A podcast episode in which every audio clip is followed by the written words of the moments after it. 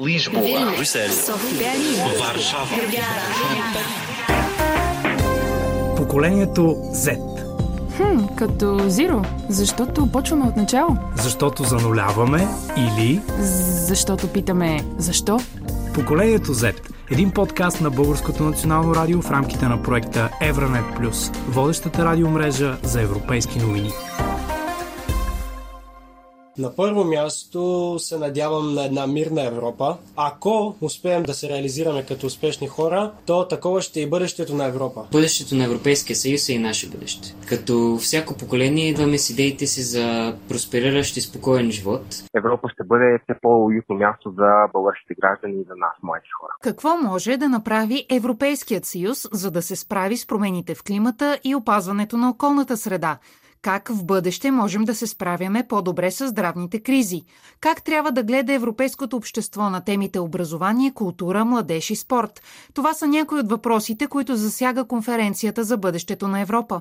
Тя дава уникална възможност на младите европейци да споделят приоритетите си за бъдещето на континента, а на институциите да слушат, да приложат истинска промяна и да подобрят живота на младите хора в цяла Европа. От съществено значение е гласът на младите хора да бъде чут по време на конференцията, за да се положат основите за действия, които ще окажат влияние на тяхното бъдеще. Младежите имат проблеми, които настояват Европейският съюз да реши, интересуват се от политически теми и действат, за да дадат тласък за развитие в желаната от тях посока. Около това се обединяват Станимир Бояджиев, който е в ръководството на Европейския студентски съюз, Симона Димитрова, председател на Българския национален младежки форум и Ахмед Койтов, чиято лятна академия перспективи е българският претендент за Европейската младежка награда Карл Велики тази година. По какви проблеми на младеща очакват те конференцията за бъдещето на Европа да даде решения? Проблемите са много и са различни в тази част на Европа, Балканския държави.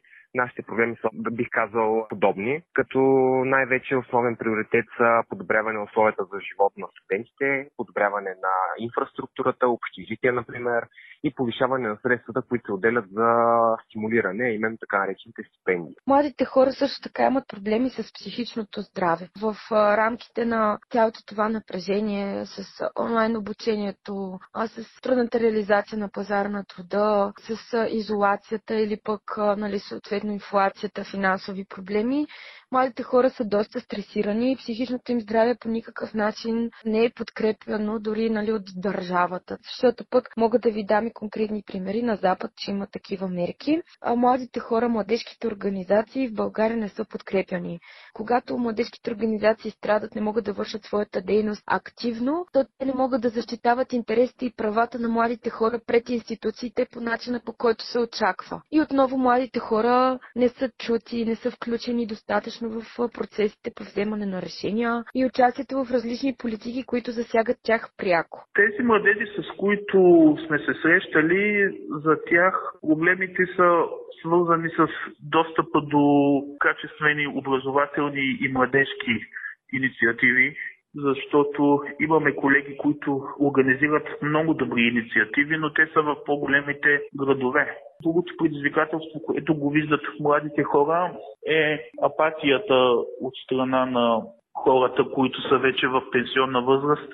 Притеснява ги комуникацията с институциите и ние това се опитваме да им обясниме, че институциите са полезни и ние трябва да ги информираме и да потърсим от тях съдействие. Това, което ние правим с тези млади хора е тези идеи, които те ги имат, ние да им посочим, че всъщност това са и политики на Европейския съюз. Симона Димитрова обяснява в каква посока очаква да поеме България, а и страните от Западните Балкани по техния европейски път. Наистина ми се иска разделителните линии в обществото всъщност да бъдат предпоставка за откриване на нещо ново, около което да се обединим, да станем по-сплотени, по-организирани, защо не и по-строги, по-дисциплинирани в изпълнението на конкретни политики, на конкретни стратегии. Мисля, че се нуждаем от стремежа към по-чиста, ясна правосъдна система, по-задълбочен диалог, по-голяма политическа воля, по-голяма инициатива, повече креативност в решенията. Целта е конференцията за бъдещето на Европа да доведе до конкретни резултати, които ще засилят гражданската активност по важни теми. Ако искате да споделите идеите си, можете да се регистрирате на сайта на конференцията futureeu.europa.eu. Какви идеи за промяна в Европа имат българските младежи? Какво европейско бъдеще ще изгради поколението Z? И как изглежда Европа на бъдещето, споделят Станимир, Симона и Ахмет. Конференцията за бъдеще на Европа е, може би, едно от най-хубавите неща, които случват в Европейския съюз, защото дава възможност на обикновени граждани, млади хора, хора от всякакви дейности, професии да дадат своето мнение по актуални въпроси. За съжаление, България не е добре представена в конференцията на Европа. Уеднаквяване на дипломите, стандартите, за да може може образованието да бъде все на по-добро и по-добро ниво след 5 години и да може студентите да имат по-големи възможности за мобилност, за нови знания и да се докосват до една корено различна обстановка. Но това е бъдещето, а практическото учение, насочено изцяло към практически знания, които колегите ще употребяват след като вземат въпросната диплома, въпросната хартия след една прекрасна церемония. Имаше една европейска програма за европейските стажове, европейски практики, студентски практики, която беше добър старт. Надявам се тя да бъде продължена. Но аз съм оптимист, че поколението Z ще промени и България, и Европа, и света. Има много държави, които желаят да се включат в тези съюзи, но пък има много различия между държави, които не желаят да разширяват с по-бедни държави Европейския съюз. Но Европа винаги ще бъде едно от прекрасните места в света основен фактор в редица технологични, иновативни разработки и считам, че ще бъде добро моят място за живот. Европа ще бъде все по-уютно място за българските граждани и за нас, млади хора. Отново младите хора се обединяват около идеи, свързани с подобряване на образованието, по-добра ли реализация на пазара на труда, стажовете в България да станат платени. Не само в България, в Европа. Има много идеи за зелена и устойчива економика. Също така, младите хора се вълнуват от по-включваща демократична система за тях самите, да, да имат възможност да участват повече в нея. Осъждат корупцията. Младите хора в България, с които ние сме говорили, масово масово заявяват, че имат нужда от закон за доброволчеството, имат нужда от национална програма за младеща. Към момента ние сме събрали над 500 идеи, подадени в платформата, като те първа до, до края на май месец ще събираме такива идеи. Сега може би е момента да призова слушателите да подадат своята идея до края на май месец. А, може да не е само една, може да са няколко идеи, но всъщност мнението ви е от голяма полза, тъй като вярвам, че този процес процес на конференцията за бъдещето на Европа би определил и дневния ред на Европейския съюз за голям период от време. Една идея може да бъде подадена за по-малко от 5 минути. Най-разумният вариант всъщност е да влезнете на платформата 25% на английски, 25% се пише и да подадете своята идея от там, като пак казвам три въпроса за 3 минути. И е много важно младите хора да са част от процесите, които се случват на местно ниво, защото Европейския съюз позволява участието чрез много инициативи, като младежки консултативни съвети, чрез програмите Еразъм Плюс, Европейски колко за солидарност. Отделно имаме в България национална програма за младеща. Много искаме Европа да стане още по-свързана тези граници, които съществуват в представите на хората да изчезнат. По време на конференцията за бъдещето на Европа се обсъждат и дават идеи по теми близки до поколението Z. Проучване на Евробарометър, проведено през октомври и ноември миналата година във всички държави членки, показа, че 91% от младите хора между 15 и 24 годишна възраст вярват, че борбата с климатичните промени ще подобри здравето и благосъстоянието им. 80 на 100 от запитаните подкрепят идеята до 2050 година Европа Европа да е първият континент, който не замърсява природата. Като цяло, младите европейци одобряват идеята да участват в конференцията, като резултатите показват, че най-предпочитан начин за това, с 59% гласували за него, е чрез допитвания. На второ място е чрез участие в регионални срещи с 46 на 100 предпочитащи тази опция. 40% са дали одобрение за варианта с онлайн анкети и 39 на 100 с представяне на идеи и предложения пред законотворци на национално ниво. Същата подкрепа среща и идеята за включване в културни и спортни събития в рамките на конференцията. Мария Габриел, еврокомисарят от България по иновации, научни изследвания, култура, образование и младеж, заяви на един от гражданските панели през март следното.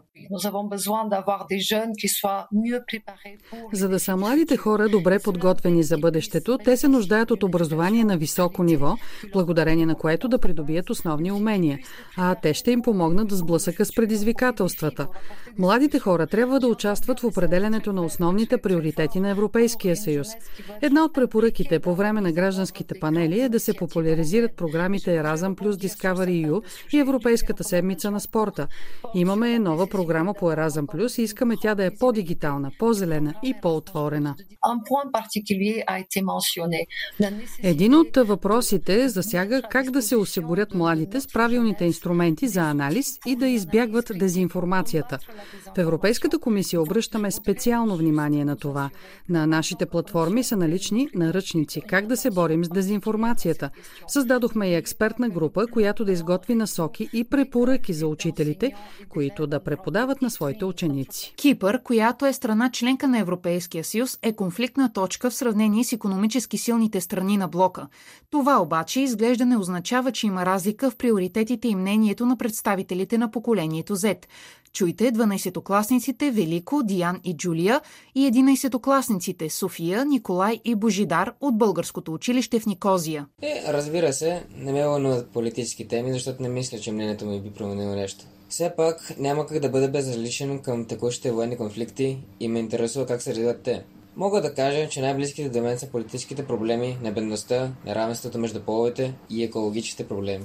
На първо място се надявам на една мирна Европа. Разбира се, бъдещето на всички държави в Европейския съюз зависят от нас. Ако успеем да се реализираме като успешни хора, то такова ще е и бъдещето на Европа. Би било добре в училище да получаваме по-добра професионална ориентация, за да изберем професия, с която ще се реализираме по-лесно като завършим. Може би държавата е хубаво да се намесва за по-низки кредити за жилища, за млади хора и облегчени данъци. Според мен, Проблемите на младеща в Европейския съюз са идентични с проблемите на младеща в целия свят. Основен проблем е намирането на желаната работа след завършването на университет. Други проблеми с приоритет са закупване на собствено жилище, участие в управлението на държавата и огромни данъци. Ние като европейски граждани така или иначе сме част от обществото на Съюза. Така че бъдещето на Европейския съюз е и наше бъдеще. Като всяко поколение идваме с идеите си за проспериращ и спокоен живот, в който да се чувствам реализирани. Надявам се, че ще успеем.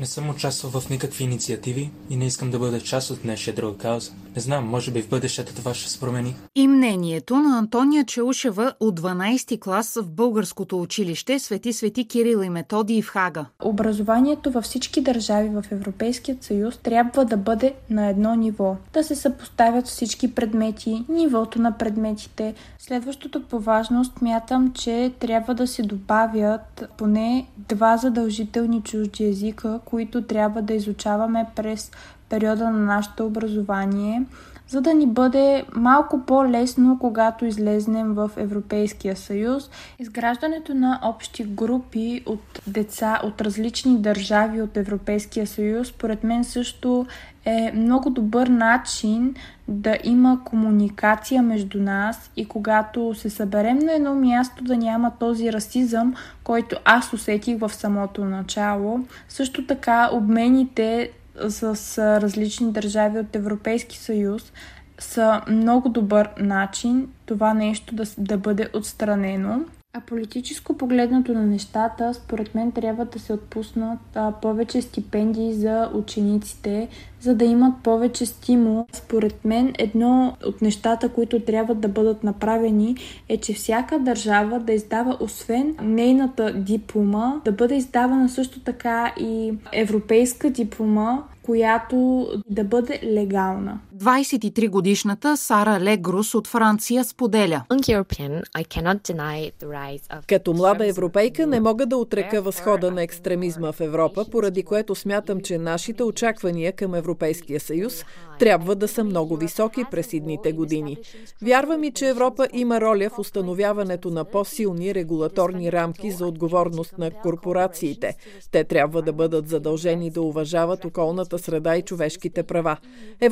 Европейският съюз може да извлече полза, като слуша гражданското общество, докато разработва бъдещите си политики. Джак Райан от Ирландия пък засяга темата с войната в Украина.